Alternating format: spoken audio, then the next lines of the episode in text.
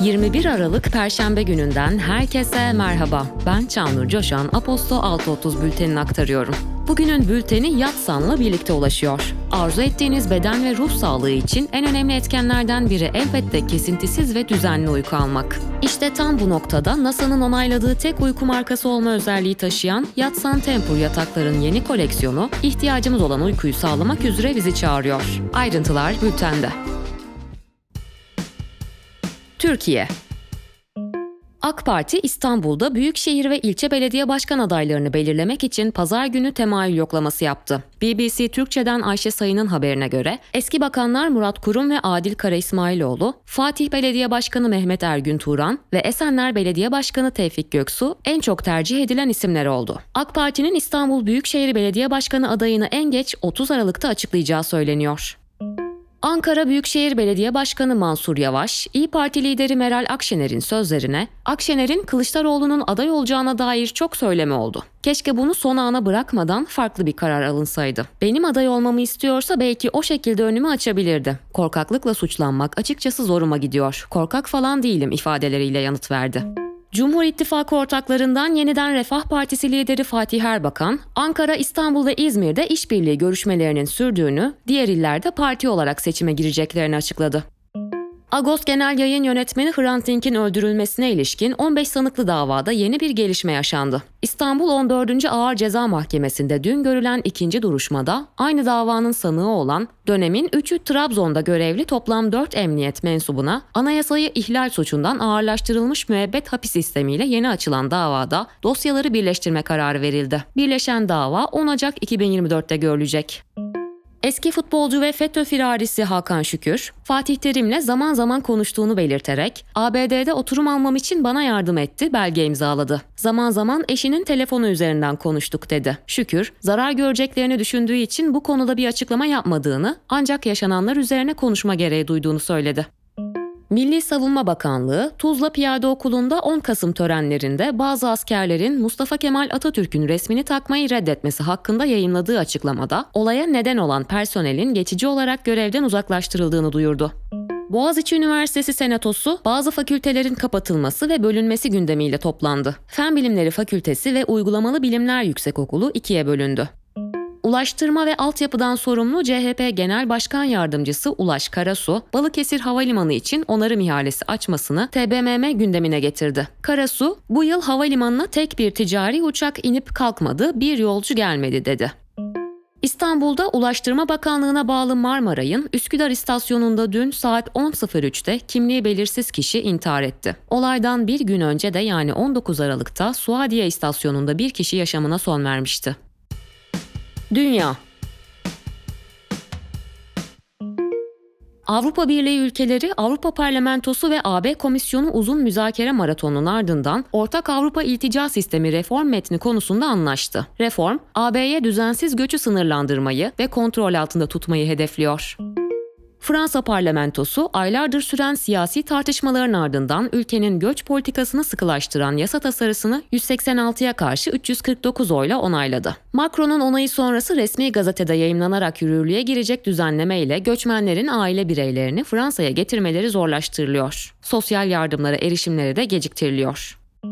İsrail ile Hamas arasında 7 Ekim'de başlayan savaşta İsrail ordusunun Gazze'ye yönelik saldırıları devam ediyor. Birleşmiş Milletler Güvenlik Konseyi'nde insani yardımların engelsiz erişimi için çatışmalara ara verilmesi talep edilen karar tasarısının onaylanması ise bir kez daha ertelendi. Eski ABD Başkanı Donald Trump'ın kongre baskınındaki rolü nedeniyle Colorado'da yapılacak Cumhuriyetçi aday adaylarının yarışacağı ön seçimlere katılamayacağı hükmedildi. 3'e karşı 4 oyla alınan karara gerekçe olarak ABD Anayasası'nın 14. maddesi gösterildi. Dünyada vize bilgileriyle ilgili haberler veren Visa Guide World, internet sitesindeki endekse göre İspanya dünyanın en güçlü pasaportuna sahip ülkeler arasında Singapur'un önüne geçerek ilk sıraya yerleşti. 200 ülkenin yer aldığı listede Türkiye daha önce olduğu gibi yine 94. sırada yer aldı. Ekonomi Diyanet İşleri Başkanlığı 34,4 milyar liralık bütçesini 2023'te yaklaşık 7,8 milyar lira aştı. Bir günün haberine göre Diyanet İşleri'nin sadece ödenek üssü harcaması bile genel bütçe kapsamındaki 41 kamu idaresinden 15'inin yıllık bütçesinin üzerine çıktı. Tüketici mahkemesine başvuru sınırı %58,46 artışla 104 bin liraya yükseldi. Buna göre 2024 yılındaki başvurularda değeri bu meblağın altında kalan uyuşmazlıklar için il veya ilçe tüketici hakem heyetleri görevli olacak. Besar, 4 kişilik bir memur ailesi için açlık sınırının Kasım'da 18.178 liraya yükseldiğini açıkladı. Büro Emekçiler Sendikası, büyük şehirlerdeki kamu emekçilerinin maaşlarının dörtte üçünün kira harcaması olduğunu bildirdi. Tüketici Güven Endeksi Aralık ayında 1,9 puanlık artışla 5 ayın zirvesine yükselerek 77,4 değerini aldı. Tüketici güveni endeksteki yükselişe rağmen eşik değer olan 100'ün altında kaldı. Reuters'ın kredi derecelendirme kuruluşları Moody's, S&P ve Fitch uzmanlarına dayandırdığı haberine göre Türkiye'nin kredi notunun 2024'te son 10 yılda ilk kez artması bekleniyor. Profesör Doktor Daron Acemoğlu, enflasyon bu düzeye çıktıktan sonra indirmek çok zor ama bir tek enflasyonu düşürüp Türkiye ekonomisini düzelteceğiz diye de bir şey yok. Türkiye'nin daha çok derin problemleri var şeklinde konuştu. Acemoğlu, faiz artışı ve uluslararası birkaç yatırımın Türkiye'nin ekonomisinin gelişmesi için yeterli olmadığını savundu. İş dünyası ve finans Dünya Ticaret Örgütü, Türkiye'nin ABD'nin çelik ve alüminyum ithalatına getirdiği ek gümrük vergilerine misilleme olarak uygulamaya koyduğu ek vergilerin gümrük vergisi kurallarını ihlal ettiğine karar vererek Türkiye'nin vergileri kaldırması gerektiğine hükmetti. ABD Ticaret Temsilciliği Ofisi kararı memnuniyetle karşıladıklarını açıkladı. Japonya merkezli teknoloji devi Toshiba, 15 milyar dolarlık satın alma anlaşmasının Eylül 2023'te tamamlanmasının ardından halka açık şirket statüsünü yitirerek çarşamba günü yani dün Tokyo borsasından çekildi.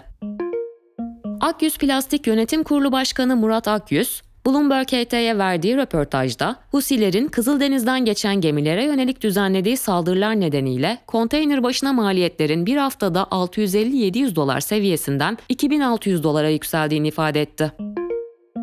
Avrupa Otomobil Üreticileri Birliği 2023'te AB'de gerçekleşen binek otomobil satışlarının %47,6'sının elektrikli ya da hibrit araçlardan oluştuğunu bildirdi. Bir önceki yıl aynı dönemde bu oran %43 seviyesindeydi. Toyota motorun iştiraki Daihatsu, güvenlik testlerine hile karıştırılmasıyla ilgili genişleyen bir skandalın ardından hem deniz aşırı hem de Japonya'daki tüm araçlarının sevkiyatını durduracağını açıkladı. Teknoloji ve girişim Kandaki oksijeni ölçen teknolojisinin Masimo'nun patentlerini ihlal ettiği gerekçesiyle açılan davadan aleyhine karar çıkmasının ardından ABD'de Apple Watch Ultra 2 ve Apple Watch Series 9 satışını durdurma kararı alan Apple'ın yeni bir güncelleme ve potansiyel geçici çözümler içeren bir kurtarma planı yaptığı bildirildi.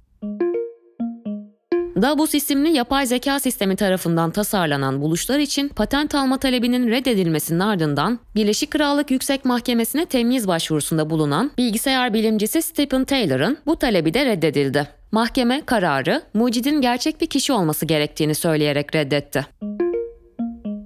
NASA dünyadan yaklaşık 2500 ışık yılı uzaklıkta bulunan ve Noel ağacı kümesi olarak da bilinen NGC 2264'ten yeni bir görsel paylaştı. Avrupa Birliği'nin dijital hizmetler yasası kapsamında Pornhub, Xvideos ve StripChat, Şubat 2024'e kadar site girişlerindeki yaş doğrulamasını daha da zorlaştırmak zorunda kalacak. Google 2024 yılında yapılacak ABD başkanlık seçimleri öncesinde sohbet robotu Bard'a seçimlere yönelik sorular için kısıtlama getireceğini bildirdi. Kısıtlama 2024 başlarında yürürlüğe girecek. Günün hikayesi 2023 biterken 2022 Twitter erişim engeli raporu. 2023'ü geride bırakmaya günler kala gazeteci Ali Safa Korkut tarafından hazırlanan ve günümüzde X olarak bilinen Twitter'a getirilen erişim engelinin boyutunu gözler önüne seren Kuş Öldü Baby 2022 Twitter erişim engeli raporu yayımlandı. Gazeteciler Cemiyeti'nce yürütülen Batı Balkanlar ve Türkiye'de haberciliğin niteliğinin ve bağımsız gazeteciliğin güçlendirilmesi 2 projesi çerçevesinde hazırlanan rapora göre 1 Ocak 31 Aralık 2022 tarihleri arasında 393 mahkeme kararıyla tweet ve Twitter hesaplarını kapsayan en az 4427 URL'ye erişim engeli getirildi. 4427 URL'nin 487'sini Twitter hesaplarının 3940'ını ise tweetlerin oluşturduğu aktarıldı. Detaylar bültende. Sevgili dinleyenler, 21 Aralık Perşembe günü bugün. Ben Çağnur Coşan, Aposto Radyo'da 6.30 bültenini aktardım. Ve bugünün bülteni Yatsan'la birlikte ulaştı. 21 Aralık en uzun gece, kış gün dönümü, kış mevsiminin başlangıcı. Ama ben bunların ötesinde günlerin uzamaya başladığı tarih olarak adlandırmak istiyorum. Ve herkese güzel bir gün, güzel bir mevsim başlangıcı diliyorum. Aposto Radyo'da tekrar buluşmak dileğiyle, hoşçakalın.